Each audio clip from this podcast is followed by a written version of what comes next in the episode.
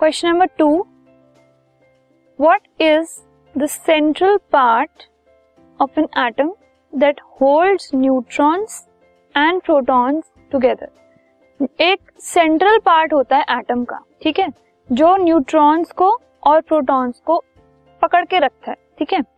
सो वो पार्ट क्या है, व्हाट इज इट्स नेम।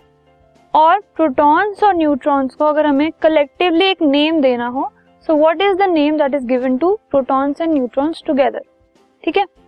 तो जो सेंट्रल पार्ट की हम बात कर रहे हैं एटम का, जो कि प्रोटॉन्स और न्यूट्रॉन्स को एक साथ होल्ड करके रखता है, इट इज न्यूक्लियस। न्यूक्लियस में होते हैं प्रोटॉन्स और न्यूट्रॉन्स और वो उनको होल्ड करके रखता है एक साथ।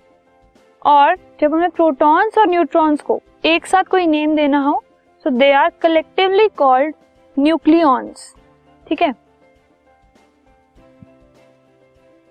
Nucleons is the name given to protons and neutrons together. Fine. So the central part is nucleus और प्रोटॉन्स और न्यूट्रॉन्स को हम न्यूक्लियॉन्स कहते हैं। This podcast is brought to you by hub hopper and Shiksha अभियान।